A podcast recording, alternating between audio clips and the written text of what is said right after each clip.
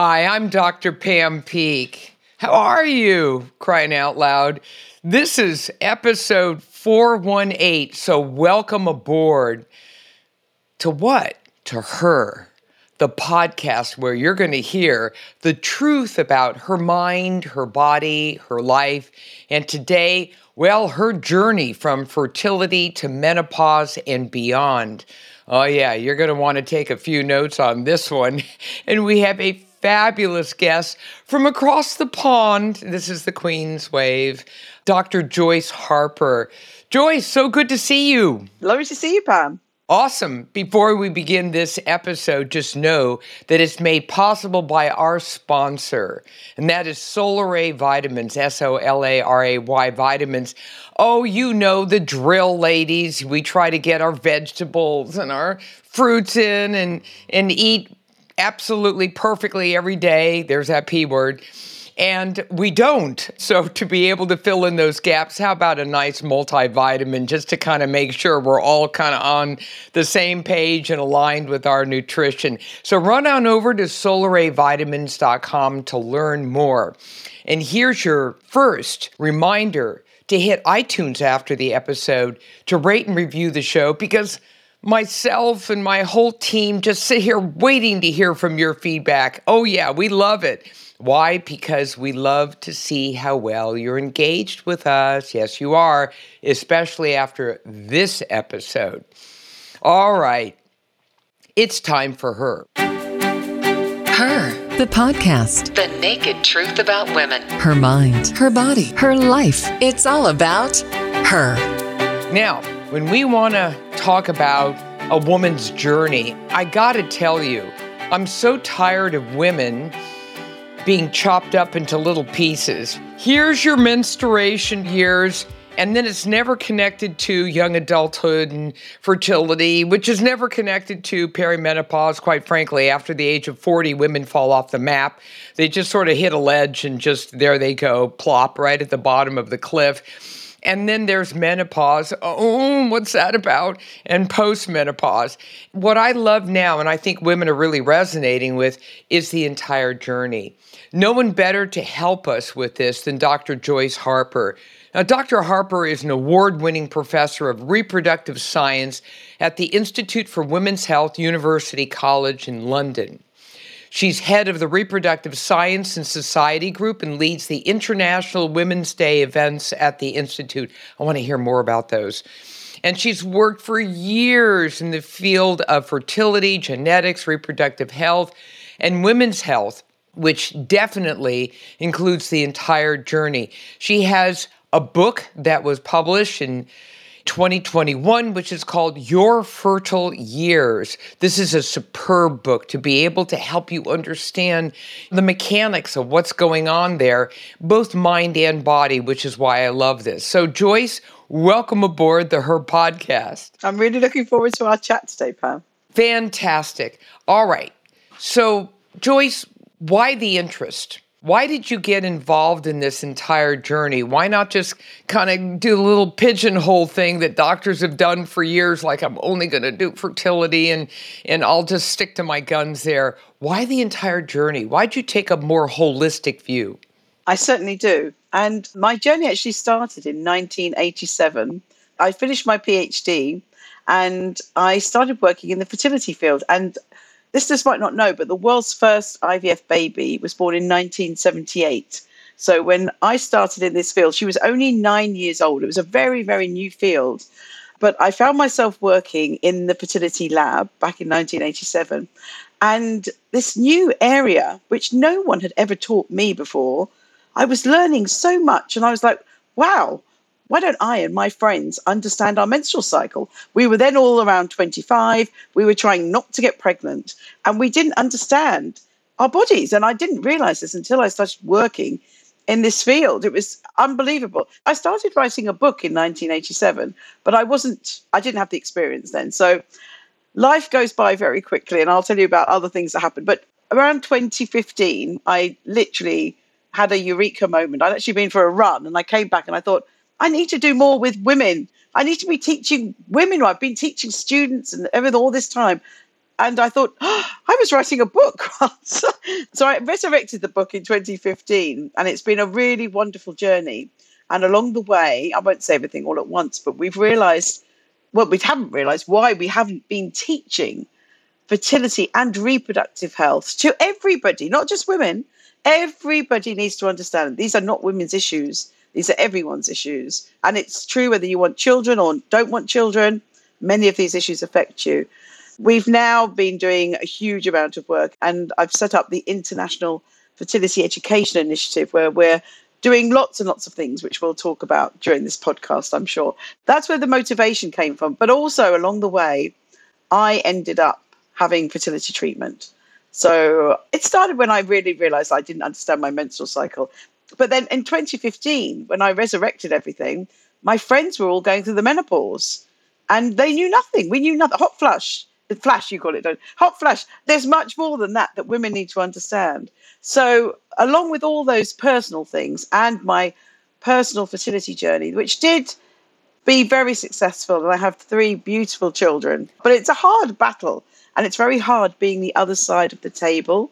So, all of that together, that negative situation of fertility treatment, I wanted to turn this into a positive outcome. And so that's my motivation to do this work. I absolutely love that. Tell us, please, about the International Women's Day.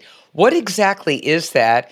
And how can everyone, no matter where they are, get involved in this? Yes, it's very, very international. So it's the 8th of March every year, and it's a day to just celebrate being a woman, which in today's society is sometimes very much undermined. So globally, there's lots of different events, and in our institute, we've got we're organising four events. Some of them are online, so people can join us, but the two that are online, we will be recording them and we'll put them on YouTube afterwards. So they'll be on my YouTube channel.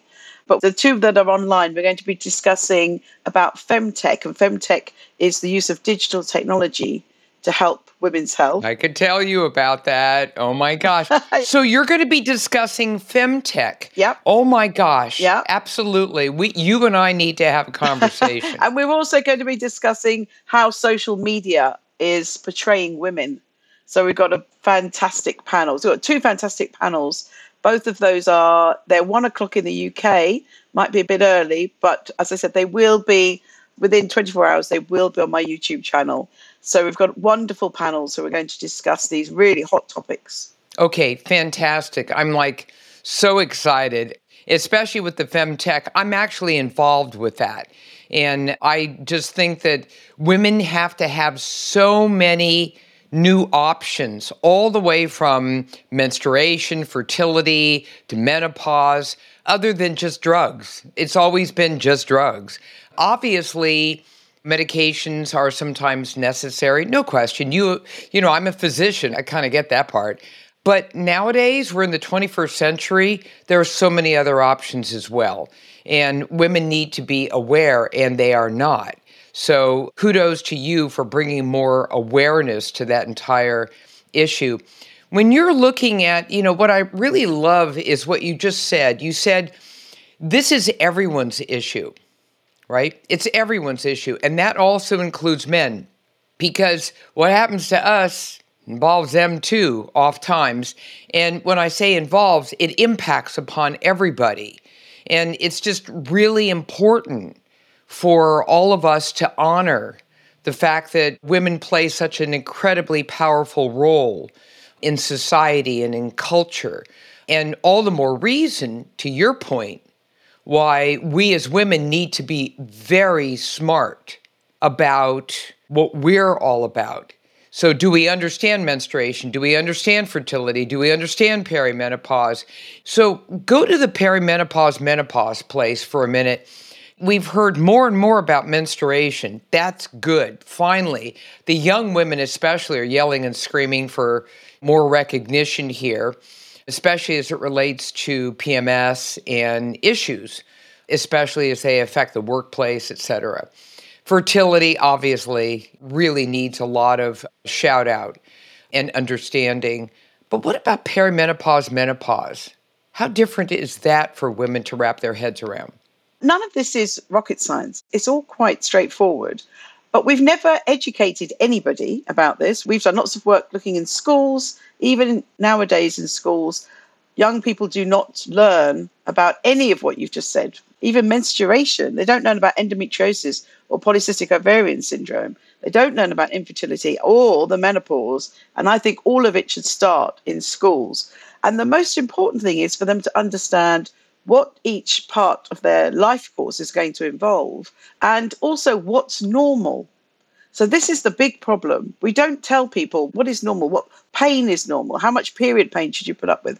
If you have a very irregular cycle, is that normal? And the perimenopause, I think everyone knows about a hot flash, but they don't know about issues that can happen psychologically.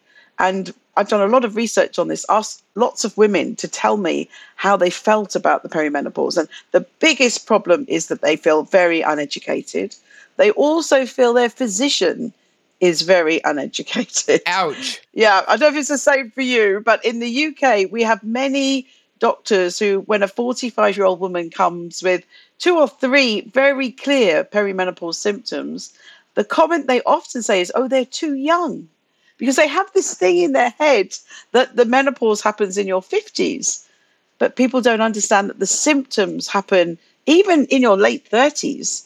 Some women will stop their periods in, by the mid 40s, very common by their late 40s. And these perimenopause symptoms, and there's a long list, controversial list. Everyone's arguing about what's on the list, but there is a list of many symptoms, many psychological symptoms that can really leave women feeling very vulnerable.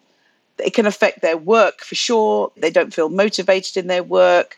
They have trouble concentrating and motivation, but also in their private life. I cannot think how many divorces happen because of the menopause or the perimenopause. And if we all understood this, maybe we could save some of those because people could understand, everyone could understand what the woman's going through and not take it, you know, if you're the husband, why does she hate me?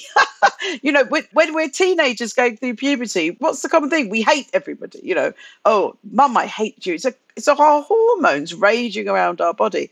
And the perimenopause is the same. So women might think they don't love their husband anymore, they don't like their job anymore, they want to change everything. And they need to understand what they're going through and understand that it is a transition. And for many people, I'm one of those people that absolutely feel, and I've heard more people say it now, that life post menopause and life also over 50 for men, we mustn't forget the men, it can be the best time of your life because you've ticked off so many things that were, you know, your career, your kids, your job, your house, all those things you wanted to do. You've ticked them all. And if you haven't ticked them off, it's too late now. So now you can hopefully be more financially secure and stable. And now you can think about what can I do to have the best life I could ever have in this realistically 20 or 30 good years that we've got left. And I want people to really be motivated to lead the most fabulous time, life post menopause or life over 50, that they can. I think we can do that, but we have to make sure everyone is educated and understands about the perimenopause transition and understands how every woman is individual. Some will have an okay time, some will have a disaster time, and it's everything in between. We have to treat women individually, do what's right for them. They might need to try different things, and hopefully come to a much better place life post menopause where they're free from their menstrual cycle, their periods, their raging hormones, and they can celebrate the last years of their life. You know, in certain cultures, just segueing off that, I believe it's the Thai culture, they actually, when we ask around the world, hey, is there a word for menopause? In the Japanese vernacular, there's nothing. They're like, well, whatever. It's sort of a non event. It's like, yeah, well. And then in the Thai, I believe it's Thai, they actually have a word that's celebratory or a phrase that says, Yay, celebrate, no more menstrual cycle. I've looked into this and you're totally right. Many cultures call it the second spring. That's right. And they celebrate adults of this age being wise people and elders and respected within the community. And you're right, there's many cultures that do not have a word for menopause. Yeah. And, you know, I think that one of the things we have to worry about here in the USA, you could speak for the UK, across the pond, and that is we tend to medicalize things. Like, come on now, USA, right? Currently, the menopause is, if we look at the like the coding for it for insurance and whatever, is under genital urinary pathology. Okay, now come on now. This is a natural, normal transition in a woman's physiologic journey. That's, you know, don't be telling me it's pathology. It's not, it's normal. Some of the symptomatology may be a little problematic, no question. Sleep impairment, for instance, but it is a normal, natural thing. But one of the things I have found, again, only speaking, I'll be the queen and I'll say, I'm going to speak for all of USA here. One of the things that happens, and my brethren, hello, you better get certified in menopause medicine right now, is that we don't give women a heads up. For instance, if I'm a young woman and I'm saying to my mother, my aunt, my older sister, you know, somebody, I don't know, friend, and hey, I'm thinking of getting pregnant now, right? This is something i have got on my mind. Suddenly, you've got this clutch of women around you, and they're saying, okay, now think about this and start taking this multiple vitamin and blah, blah, blah, and this is what's going to happen. And, and you're like, whoa, okay, I'm on it. All right. Then you start entering the 40s, and it's like crickets, dead silence. Nobody's there saying, hey, watch out for foggy brain. You're going to start feeling weird anxiety, panic that just comes out of the blue. And why is all that happening? Well, we have to explain that you're now transitioning ever so slowly off estrogen, progesterone. This is a weaning process that takes 10 years, and it's very careful. And so, out of the blue, you may seem like you have the screaming memes, which is my favorite way of talking about going completely out of your mind and losing friends and spouses and whatever. But no one gives you a heads up. And that's crazy. And when it comes to menopause, they go, okay, well, your periods are over. Bye. Bye bye. Well, wait a minute. Many women continue to have hot, as you would say, flushes. We say flashes for years after that. And they also have sleep impairment, foggy brain, decreased energy. What's up with that?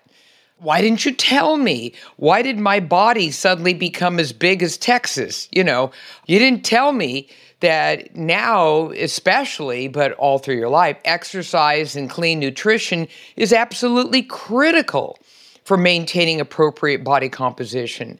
So, what do you think of what I just said?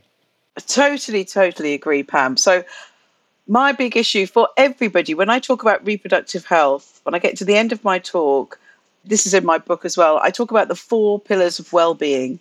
And those pillars are nutrition, exercise, sleep, and our mental health. Exactly what you've just said. And if you read all the books, if you read the books on Alzheimer's and dementia, heart disease, all of these, nutrition, all of them are saying we have to do the whole package. And we have to do the whole package even when we're teenagers and we're trying to control our menstrual health. When we're in our 20s, we're trying to get pregnant. And when we're in our 30s and 40s and we're reaching the perimenopause, we should be looking after our well-being through the whole of our life and i'm sure we all know we're a very unhealthy society i've heard people get annoyed that we're telling women to exercise, that the benefits of exercise and your nutrition, if you just take those two, the reduction in your risk of cancer as well, so many diseases, and especially when you're when you're my age and you're and you're getting nearer the wrong end, or very near the wrong end, you want to do everything you can to try and make sure you are healthy. We need to do that when we're younger and really prepare ourselves. So I've heard people say, well, there's a big narrative in the UK. Let's give them the hormones. Let's replace the estrogen and progesterone. And I saw a post today actually with one of the hormone doctors saying, menopause doctors, saying that it's very hard to tell women to exercise. And I know I've done many workshops with women, and I know they if they haven't exercised, they look at me and well, oh, I don't really want to exercise. But they've got to understand it's not just to get through the perimenopause symptoms; it's the rest of their life it's only going to go one way at this age. And one podcast I did, we came up with the phrase that we were glad that the women had a wake up call with the menopause. We have an advantage over men. We've got this wake up call. Okay, it's tough. It's absolutely tough for some women to go through this, and all the symptoms they have will really be detrimental to their lives for that transition. But I really feel that for most people, it's a time to reassess how we're living our lives. If we haven't been really looking after those four pillars of well-being, it's time to do it because we are aging and now we could age in a much better way and reduce our chance of so many chronic diseases if we look after that. I don't want to medicalize it. I do not believe that every woman needs to take hormone replacements. I think some do, and some do for a short time or a longer time, but they can wean themselves off. Some may benefit from taking hormones for their whole life, but I don't think we're one size fits all.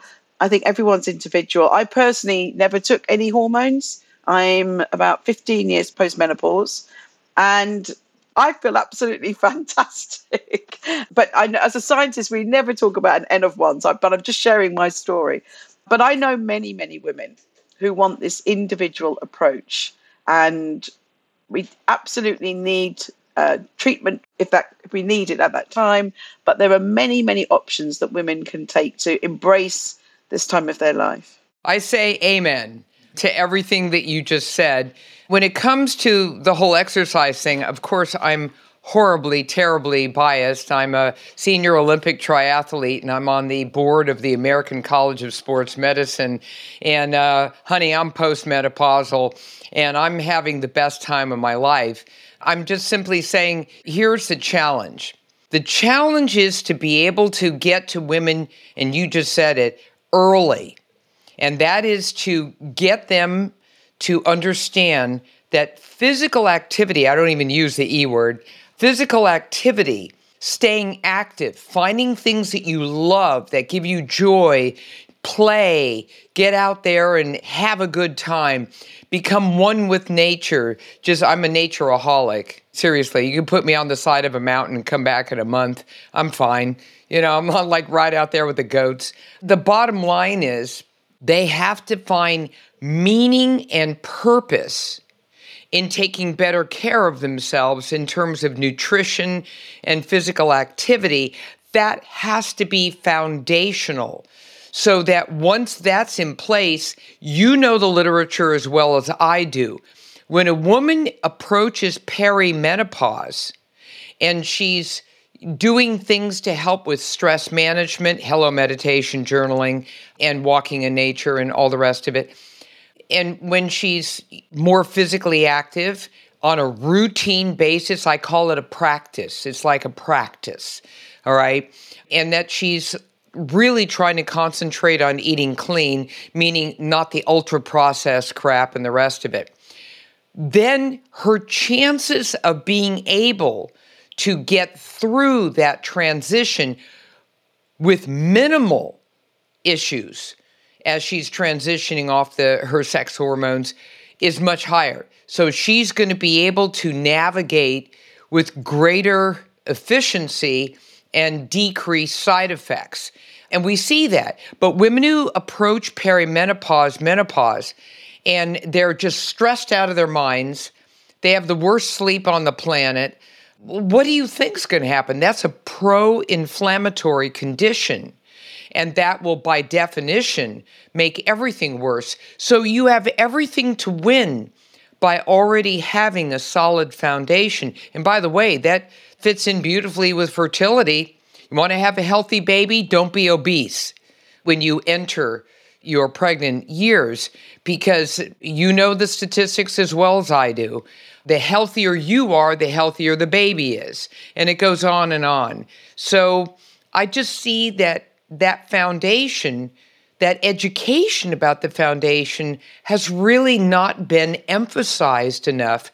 And instead, everything is crisis oriented. Fix this, fix that. Here's a drug, here's a patch, here's a potion, just, you know, like that. Does that make sense? Pam, I love you.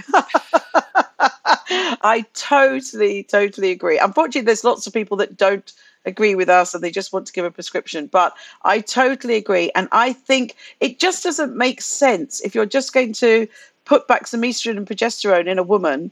That's not what makes people happy. Good health and happiness, probably the title of my next book. But I'm asking people to tell me what makes them happy. This is a, a I was at a dinner yesterday. I asked everybody what makes them happy.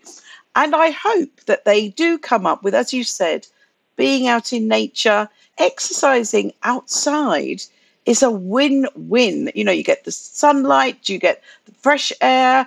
Hopefully, you'll do it with some friends or alone. I think lots of us like to be alone now as well.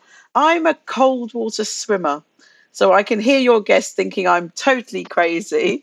But, you know, the demographic of the people that do this is very popular in England, well, the UK, very popular. And the demographic is perimenopausal women. I would say, well, probably 75%, 80% of cold water swimmers are women over 40, certainly in the UK. And you know what? We do it as a group, we have a community, we have nature, we see sunrise, sunset, we see the most beautiful scenery. And that is such a help. So I'm now doing some research. I've done one research project on menstrual and menopause symptoms and cold water swimming. And we're continuing that this year because many of us are convinced. But it's just, I'm not just telling people to get into some cold water. The idea of finding your hobbies, you said play. And I always talk about hobbies. There are hobbies that you might have done when you were younger. You know, I spoke to someone yesterday, tennis. Oh, I used to love oh, dancing as well. People used to love dancing when they were younger and going to hear music.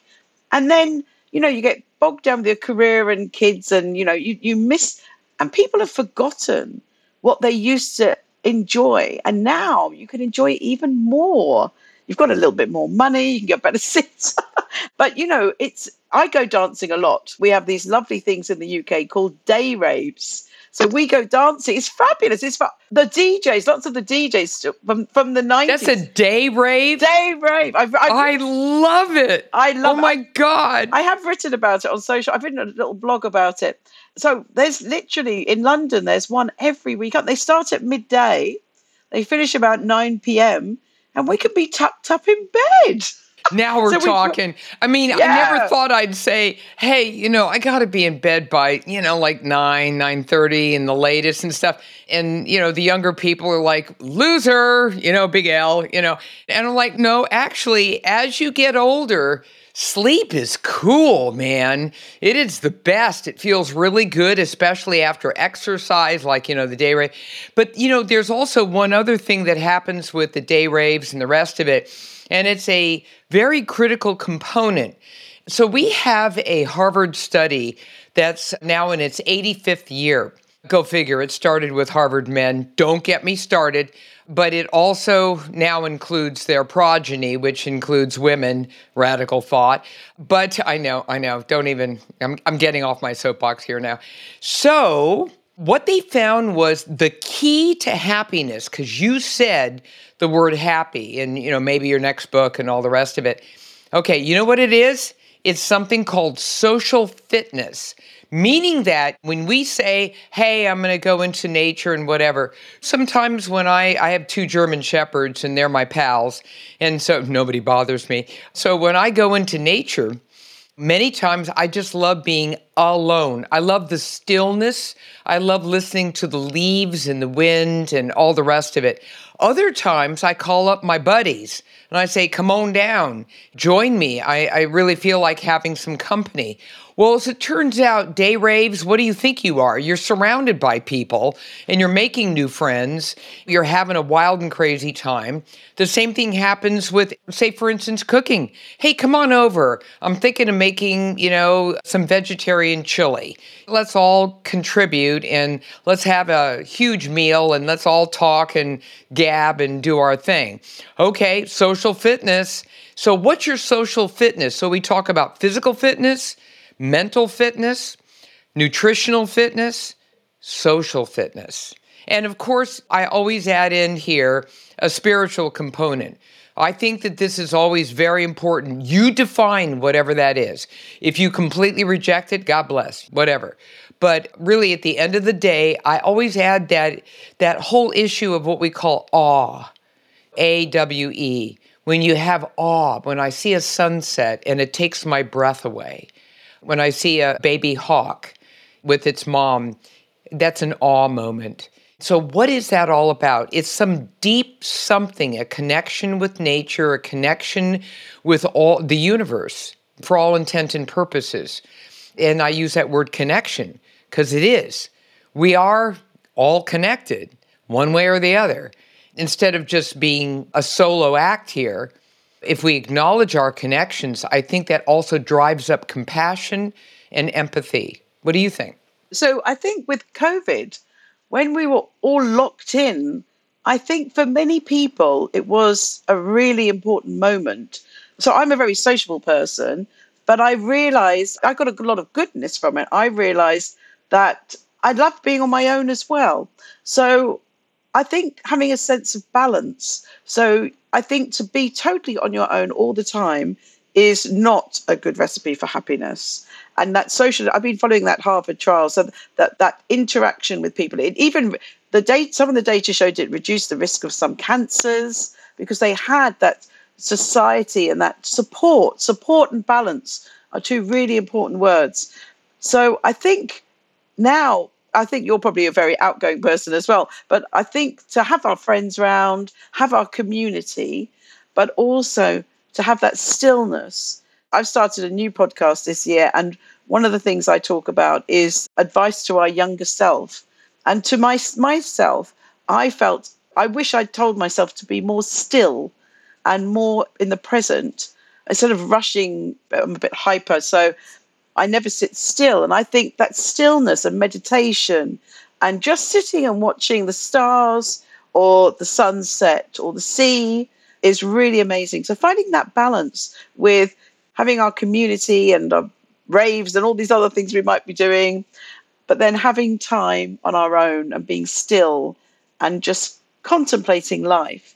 I think, and there's lots of data about the value for our health with meditation and stillness I think I worry that we have an increased amount of mental health issues in our communities. So, with our students, I teach a lot of students, and every year I see it getting worse and worse. And now it's more of them have got a diagnosis of a mental health issue or a neurodiversity than not.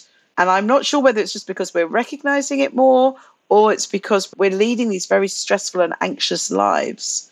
I don't know what the answer to that is, but I think what's important is we certainly have to make sure we're still, we're balanced. We look at the sunset, we look at the stars, and we try and make all of those things perfect in our life. I completely agree with you. And I really believe here in the United States, we just had another survey of young women, and anxiety and depression is off the rails. There's no question. At the same time, on the heels of that survey was new research that shows exercise. When I say that, physical activity, just getting out, even walking in nature by yourself or with people back and forth, is equal to, if not greater, in effectiveness in treating anxiety and depression. Basically, getting up and moving is a physiologic totality of a treatment that will most definitely help these young women. I also believe that social media is a major problem here. All a young woman has to do is just watch the highly filtered pictures of her peers, and then she feels immediately bad. I would so recommend to young people in general, especially young women and women in general, that they limit the amount of social media that they do. Just put the damn thing down, turn it off, turn off the notifications, and lead your life. Because what I'm seeing now is that a life that is completely guided by what you think you believe by, and I quote, influencers on social media. And I can tell you that the grand majority of that is complete, utter garbage and it's doing nothing but tainting you. There's a piece of me, because you and I are kind of comrades here and peers. I'm really happy I grew up when I did. I didn't have any of that. I was out, you know, climbing trees and falling into mud puddles and throwing balls with my brothers and my friends.